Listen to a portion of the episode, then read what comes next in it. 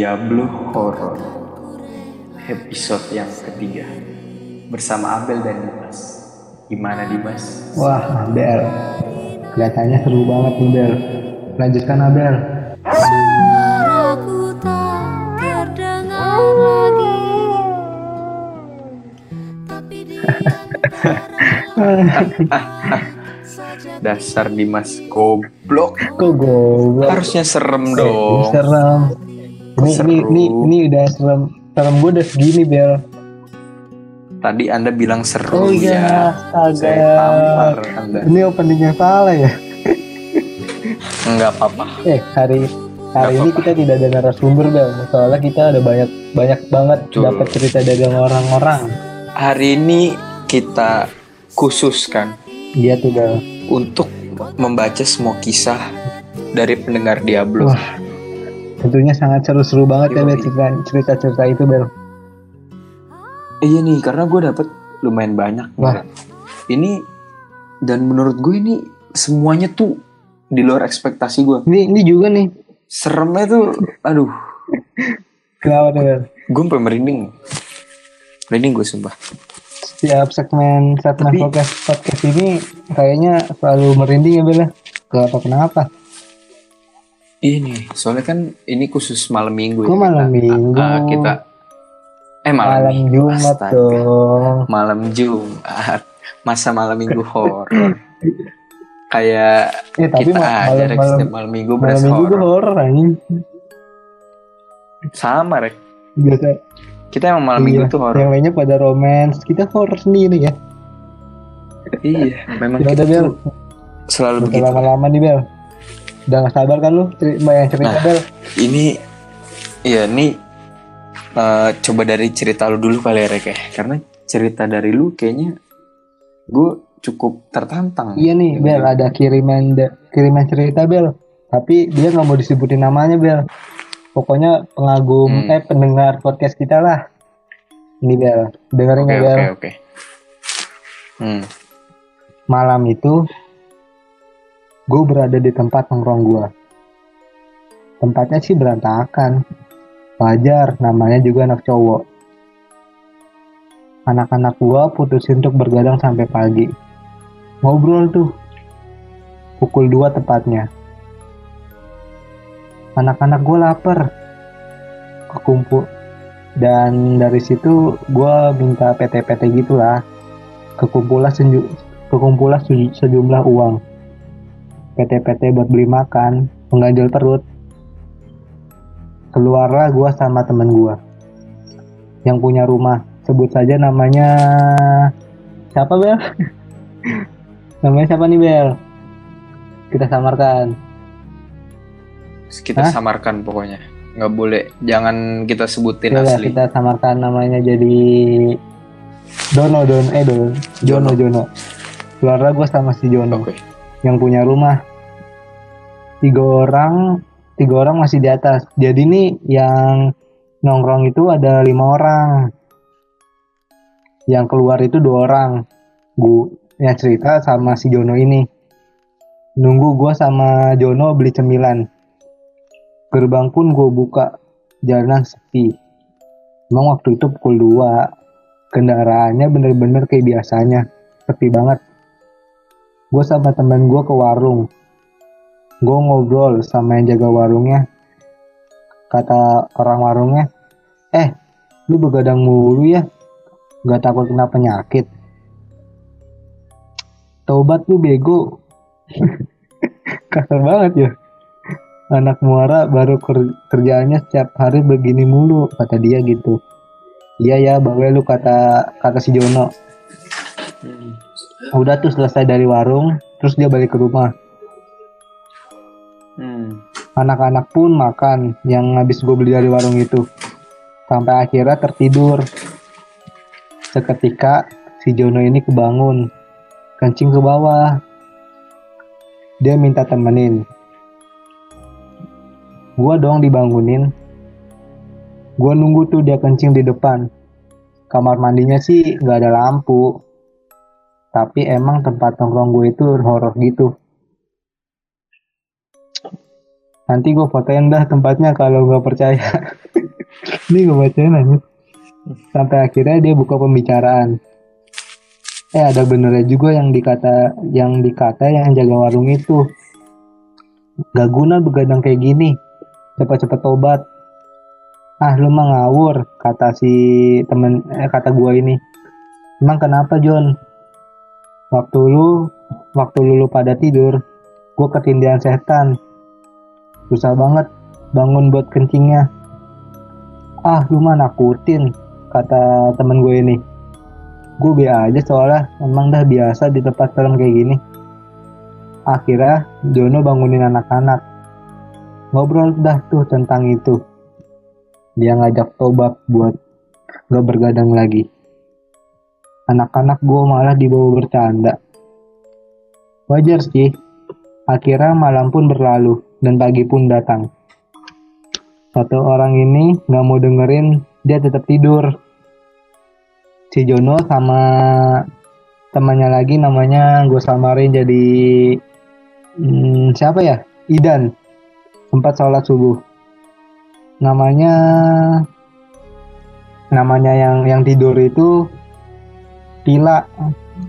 Gue samarin jadi namanya Pila. Dia doang yang gak bangun ya wajar sih ya namanya juga capek habis pulang kerja.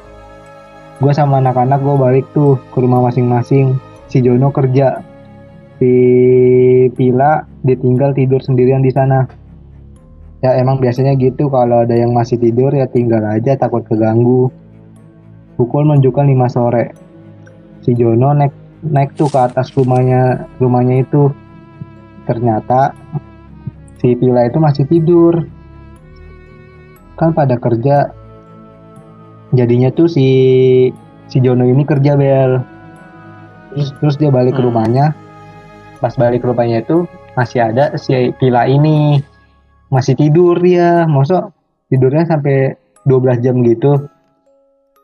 Kan dia bingung tuh. Atau kenapa dia nggak Hmm. bangun-bangun pas lagi dibangunin. Akhirnya si Jono ini panggil panggil gua panggil yang cerita ini sama anak-anak ke rumahnya. Kenapa kenapa John? Anak-anak heran.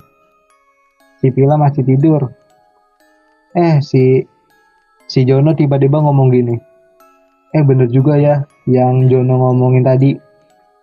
Dulu pada dibuat, dibuat bercandaan sih kejadian kan sama Pila temen gue ini satu nggak percayaan. Namanya namanya gue samarin jadi Ira kayak, kayak gitu aja lu percayain. Anak-anak panik sama kecot dah. Anak-anak panik sambil kecot. Si Pila pun tiba-tiba bangun. Dengan terengah-engah di tengah perbi- di, di tengah perdebatan anak-anak itu. Anak-anak heran. Dan langsung dan langsung nanyain si Pila kenapa lu? Eh soal soal soal, soal gini gue nggak mau lagi deh bercandaan tentang horor-horor gitu. Kejadian gue kejadian ke gue beneran terjadi. Ayolah tobat. Bener juga kata si Jono si Ira masih aja ngeyel. Yalah gitu doang. Pasti bercanda nih. Anak-anak mah pada nggak percaya. Dan gue mau dan dan nggak mau nerusin sampai akhirnya pulang dah tuh anak-anak ke rumah masing-masing. Tiba tiba malamnya dengan kabar dia udah nggak ada maksud dalam artian nggak ada itu dia hilang bel nggak tahu ke mana Hmm. Hilang maksudnya maksudnya si Hilang gimana? si ini nih si Ira itu si Ira itu kan jadinya nggak percaya tuh sama hal kayak gitu yang diomongin itu jadinya Hmm. dia kan pada balik tuh ke rumah masing-masing pas balik ke rumah masing-masing tiba-tiba malamnya tuh si temen gue ini dapat kabar kalau si ini nggak hilang dari rumahnya nggak tahu ke mana. Oh. Jadi sih singkatnya temen gue nyariin nyariin tobat eh temen gue nyaranin tobat eh dia ngeyel. Besok paginya dia nggak bangun-bangun. Nggak tahu ke mana rek. Eh nggak tahu ke mana rek. Pokoknya dia nggak ada di rumahnya. Anak-anak nyariin akhir akhirnya anak-anak ngumpul buat ngomongin soal ini. Eh kira nggak ada. Jangan-jangan bener bukan. Memang beneran. Ya udah gini deh gak usah dijadiin bercandaan soal gini lagi tobat. Akhirnya teman-teman gue percaya si si Rapu tiba-tiba tiba-tiba balik. Ini sih nggak masuk akal ya Bel. Tiba-tiba. Tapi Enggak, percaya nggak percaya enggak, tapi tiba-tiba balik Ari pun nggak tahu dia ke mana waktu si Ari eh si si Ra ini nggak tahu waktu itu dia ke mana. Waktu dia hilang ini. Kayak Hmm, kayak hilang hilang sadar gitu loh Bel. Kayak bu dia sendiri nggak nggak Iya, sadar ya kayak bukan ya? dia gitu yang jalanin. Teman-teman dia pun juga bingung Oh. sampai akhirnya yang ngeyel yang ngeyel pun ikut tobat. Si Ira ini yang hilang yang yang ngeyel ini juga ikut tobat Bel. Habis itu Bel. Habis dia pergi itu. Hmm, selesai deh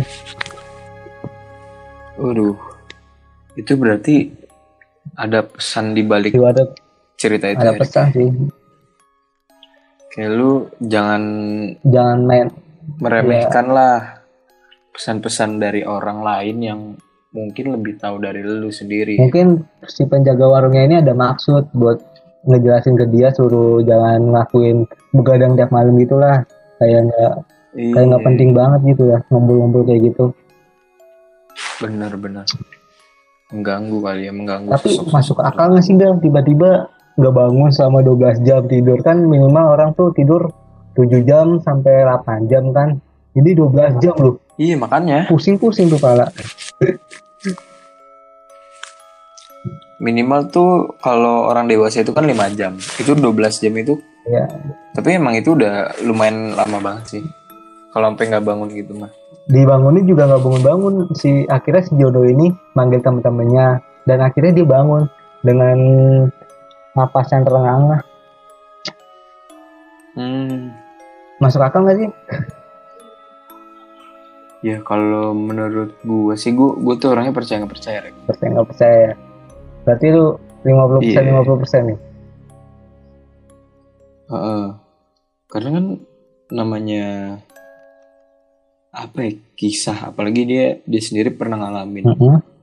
berarti itu nggak pernah terlupa sama dia kan sebenarnya sih orang ini nggak mau diceritain Bel ceritain nih Bel tapi buat Hmm. buat para pendengar biar nggak main-main soal kayak gini kayak ginian lah makanya dia cerita buat jadi pembelajaran Iya, gitu bener, bener, bener. Hmm. Nah, gue juga ada kisah dari apa tuh Bel ini dari pendengar Diablo lu juga. ada kisah juga nih Heeh. ini uniknya dia langsung ngechat tiba-tiba gitu ngechat lu Heeh. kayaknya dia mau berbagi Terus? pengalaman ya Bel dia eh makanya dia tuh nggak mau masuk ke podcast Iya. ini kenapa tuh Bel karena alasannya tuh make sense karena dia emang nggak terlalu kenal sama kita oh jadi dia ini juga nggak kenal lu Bel. Nggak nggak teman dekat gitu. Iya iya. Iya. Oh random dia. Iya. Nah jadi dia cerita gini. Gimana tuh Bel? Gue punya pengalaman horor. Sebelumnya sebut aja nama gue Jody. Oke. Ketika gue tinggal di daerah Jakarta dekat Danau Sunter. Oh dia orang Sundar pasti iya. Oke. pasti kalau orang sekitar sini orang sekitar Sunter Muara pasti tahu nih kisah ini. Jadi pas waktu maghrib gue disuruh nyokap antar makanan ke rumah temennya yang beda RT sama gue di rumah di rumahnya temen nyokap gue ini kayak kontrakan. Tapi kayak kos-kosan ada lorong yang pintunya ada kanan kiri gitu. Kebetulan rumah temen nyokap gua paling pojok. Dan abis gua ngasih makanan itu, kebetulan gua langsung balik karena emang udah maghrib. Dan pas gue tutup pintu, terus balik badan, gue ngeliat bocah kecil sekitar umur 3 tahunan Bocah itu lari buru-buru ke kamar mandi yang di belakang. For your info, kalau kita keluar lorong terus belok kiri itu langsung ke arah kamar mandi ya. Oke. Nah, gue kepo. Gue langsung lari ikutin bocah itu. Dan pas gue liat ke belakang sampai kamar mandi itu Nggak ada kosong. apa-apa. Anak kecil botak itu, anak kecil itu nggak botak dan pakai baju hijau sama celana bola warna orange nomor 20. Hmm. Dan pas gue balik, gue cerita sama nyokap gue. Dan kata nyokap, di situ nggak ada anak kecil cowok. Di situ yang tinggal cuma orang-orang bangunan atau istilahnya kuli. Sama temennya nyokap gue ini. Oke. Jadi kayak gitu aja cerita dari gue. Terima kasih. Nah, ini Yang gue bingung sih anak kecilnya ngapain gitu ya. ya maksudnya kalau dari ceritanya sih eh anak kecil itu Gimana tuh Bel? pengen pengen diikutin aja sama dia. Lu kayak sih. Pengen ngajak main gitu. Iya. Tapi interaksinya interaksinya dia Tapi- beda. Heeh. pas disamperin ternyata anak kecil itu ya nggak ada berarti kan emang sosok yang aneh Iya. juga kan dan mas gua pasti anak kecil itu tuh punya niat lain gitu Gimana tuh? ya kalau dia minta diikutin berarti dia pengen diapain Pengen di, dia pasti pengen pengen ditemenin pengen ngajak main lah gitu. Tapi tapi, tapi cewek eh yang cerita si- yang cerita ini apa lu? Nomor nomor baju eh nomor celananya, pakai baju apa? Heeh, makanya mungkin karena terlalu jelas kali ya dia saat ngelihat itu. Tapi setelah dia ngeliat itu dia ngeliat sosok itu lagi nggak bel? Gue kurang Oh. tahu nih. Tapi dia sih cerita baru sampai situ. Dia belum melanjutkan ceritanya. Masih masih kegantung ya ceritanya dia. ya? Iya, makanya gue jadi masih pengen tahu lagi. Kayaknya kapan-kapan kita harus paksa dia harus lu ceritain beneran di gitu. sini Iya. ya. Mungkin lain kali ya Jody Oh, boleh banget dia ini dia ini cowok bel datang. Cowok Oh, yang cerita cowok. dan Nah, ini gue dap- ada gua kisah lagi nih, Rek. Setelah pengalaman apa? gue dulu nih. Pengalaman gue Apa? sih banyak, tapi yang gue ceritain satu doang nih yang di- yang gue alamin di rumah. Apa-apa? Waktu itu kan maghrib nih Bel. Jadi Hmm. tuh kalau maghrib tuh biasanya gue habis azan maghrib tuh gue langsung mandi. Dan Hmm. dan gue sebelum mandi tuh gue dibawa dulu nonton TV tuh. Dan di bawah itu kosong tuh nggak ada orang.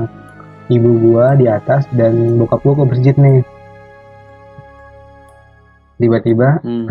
pas lagi gue pengen mandi gue kan otomatis matiin TV nih. Matiin TV habis itu gue mandi. Habis gue mandi gue kelar mandi nih Bel. Gue kelar mandi gue keluar. Hmm. terus gue jalan eh tiba-tiba TV-nya nyala. Nyala sendiri. Hmm. nggak tahu siapa yang nyalain. Terus gue ke atas naik masih di atas tuh ada ibu gua belum ada bokap gua berarti kan nggak tahu tuh siapa yang nyalain TV-nya kan Hmm. dan itulah gue penasaran tuh siapa yang nyalain TV itu sampai saat ini sih Sampai saat ini belum lu tahu belum tahu. nyalain Tapi lu udah nanya nyokap bokap Ih, gitu eh, semua tapi orang. pas itu keluarga. pernah Bel waktu gua tidur nyam sama nyokap bokap gua ada yang ngetok pintu di depan rumah di lu. depan. Terus pas ada orang. Itu tepatnya jam 2 malam. Jalanan oh, di udah di lama itu gua cerita udah lama. banget jalanan. Kejadiannya udah lama ya. Eh, udah lama sih.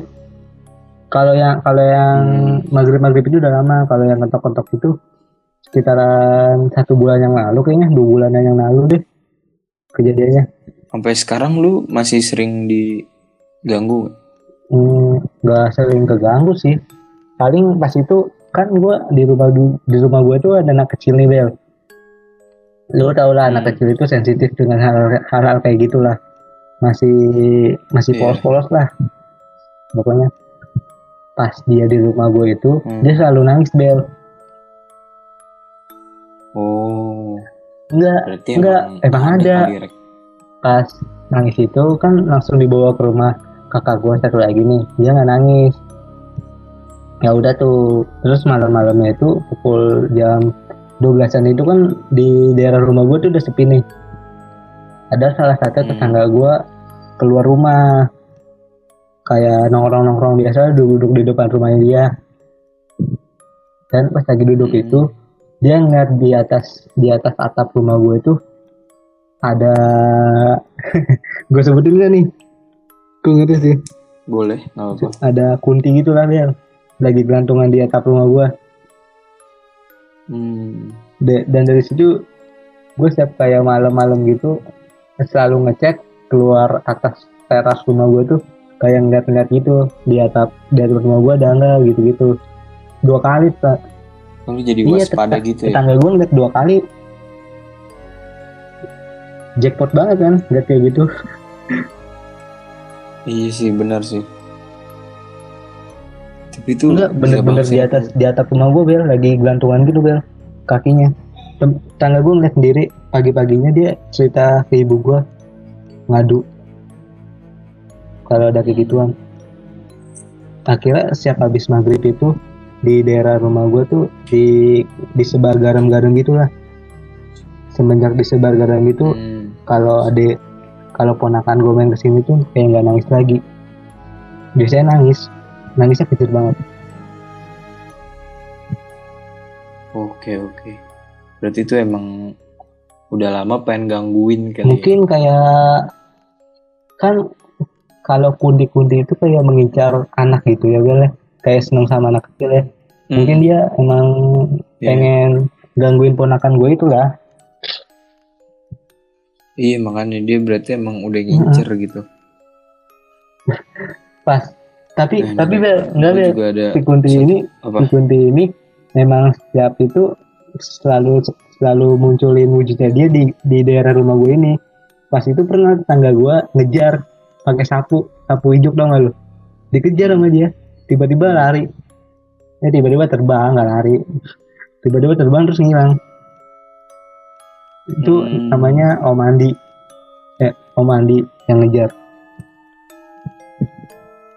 Oh, berarti emang si sos Om Andi ini dia eh, pengen ngusir dia gitu. pengen ngusir. Enggak enggak ngusir sih. Dia nggak sengaja lihat gitu. Terus sama dia dikejar. Hmm, mungkin tapi akhirnya nggak sih.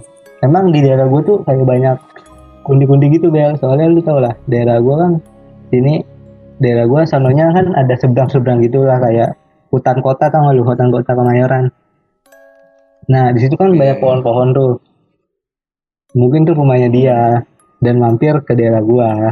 Kayak gitulah Iya mungkin mungkin. Mm.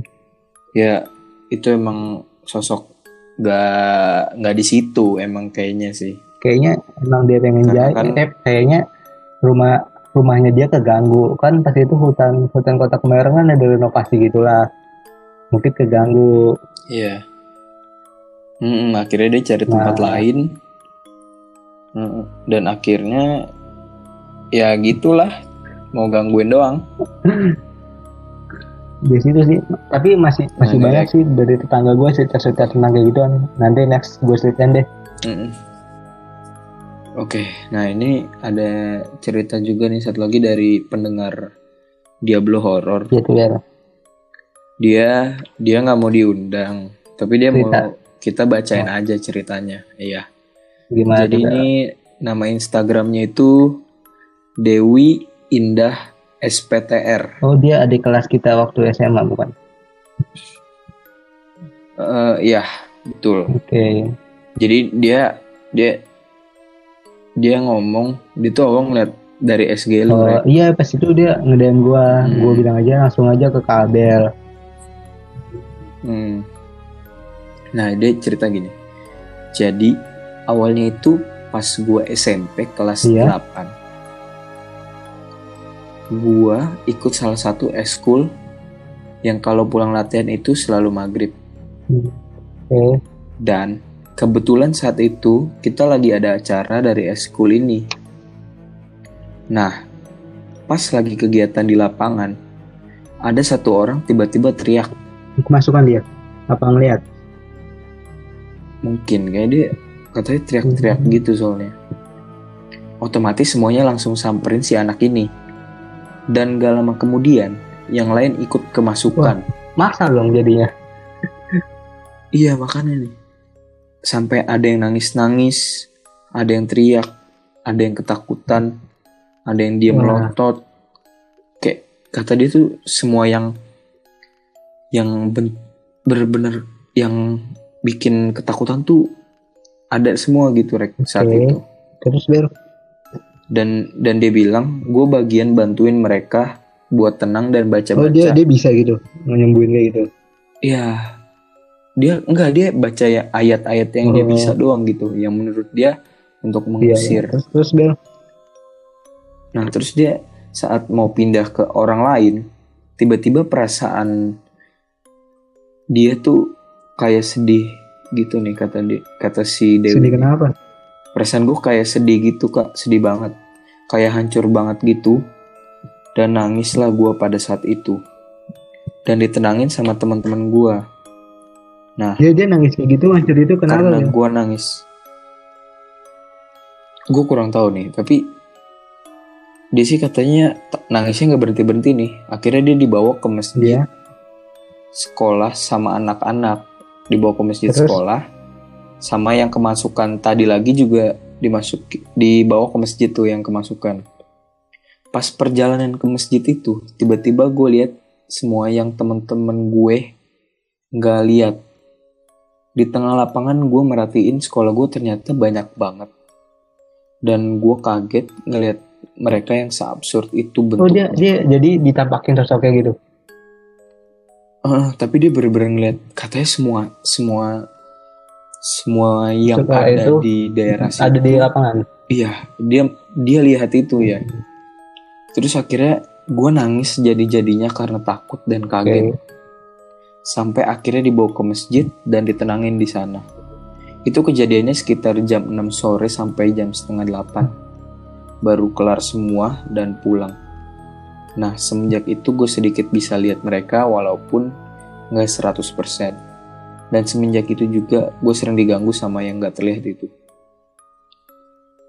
Itu salah satu kisah yang cukup menyeramkan sih menurut gue karena pada saat itu gue bisa lihat mereka semua yang aneh bentuk mukanya dan makasih sebelumnya gue cuma mau berbagi kisah yang pernah gue alamin Hmm.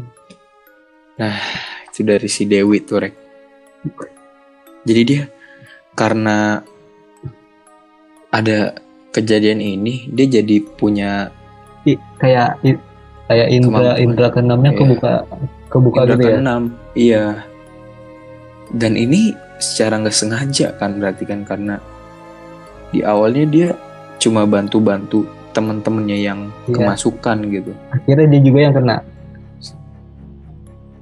iya jadi akhirnya dia kena tapi kenanya tuh beda Ah. Rek, kan dia kalau di sini dia tuh kena yang untuk membuka indera keenam dia iya nggak sih Iya.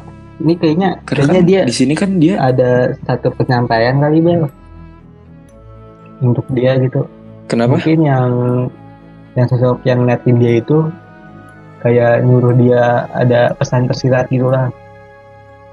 Iya makanya kayaknya eh, ingin menyampaikan sesuatu tapi lewat dia, iya Iya sih. sih? Nggak mungkin Dari loh, nggak mungkin abis kejadian kayak gitu dia abis itu bisa ngeliat kayak gitu-gitu.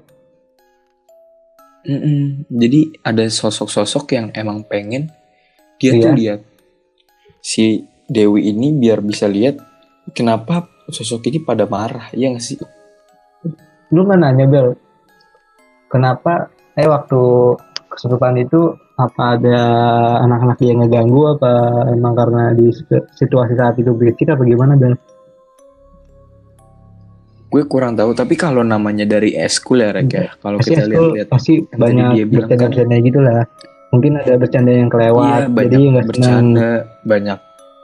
Eh, apalagi saat dia SMP kelas 8 saat kita tuh ibaratnya nakal-nakalnya Masih- iya gak sih? Saat masih kelas ngomong 8 ceplos-ceplos lah ya nggak ada tempat. Iya Hmm. ngeremehin. Heeh, ngeremehin ngeremehin eh, mitos-mitos dan larangan-larangan gitu cukup tapi menurut gue kisah dari Dewi ini emang pantas banget buat kita bawain Tapi- karena kejadian kayak Dewi ini persis serupa sama kejadian yang pernah kita alami loh Bel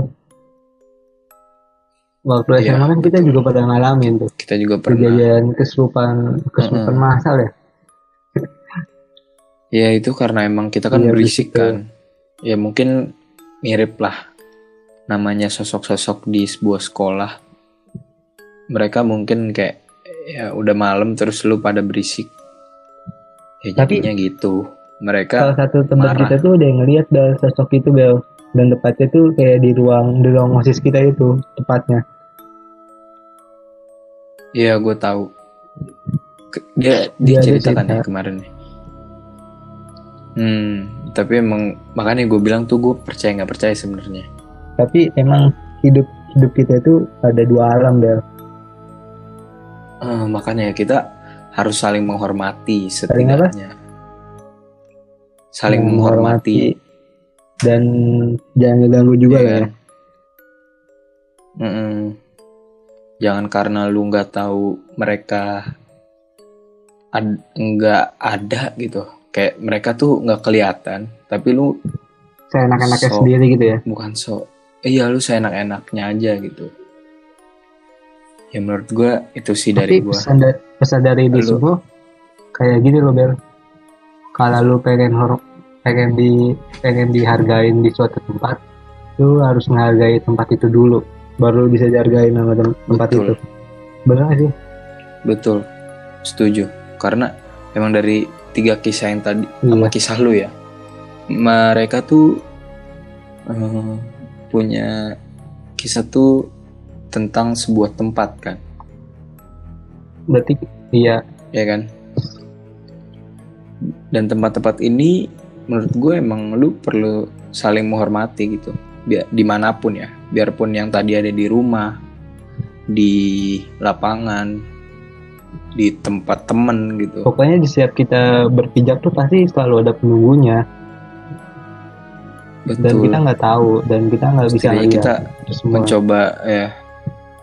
Setidaknya kita mencoba untuk tidak mengganggu. Kali ini Betul. kita serius banget ya. gitu iya. Kalau gitu itu dulu kali ya Rek ya dari Diablo Horror mungkin kali minggu ini. depan nah buat masih kalian ada banyak cerita tentang Ah. kayak gini-gini lagi ya betul hmm. jadi buat kalian yang mau kirim-kirim kisah horor kalian bisa langsung DM aja gua atau Iya Dimas. bisa DM ke gua atau enggak Abel. Nanti dari cerita dari cerita Hmm. Kalau kalian DM. itu nanti kita ceritain di podcast ini kok. betul Eh, IG gue tuh at abelwinrawan Dan 04. IG gue tuh the underscore ns saputra. Cukup rumit sih. Oke. Oke Bel, kita akhiri Kalau aja gitu, Bel ya. Itu dulu ah, dari kita Diablo Horror kali ini. Semoga tetap membawa suasana Iya. horor. Semoga apa pun yang kita bicarakan menjadi pembelajaran untuk Anda dan semoga Anda tidak menyesal. Gua Abel Windrawan pamit undur suara. Dan gue Dimas Nur Saputra pamit undur suara. Sampai jumpa. Sampai jumpa di episode selanjutnya. Bye. ini kau takkan ku relakan sendiri pada suatu hari nanti suaraku tak terdengar lagi tapi di antara larik-larik sajak ini siasati.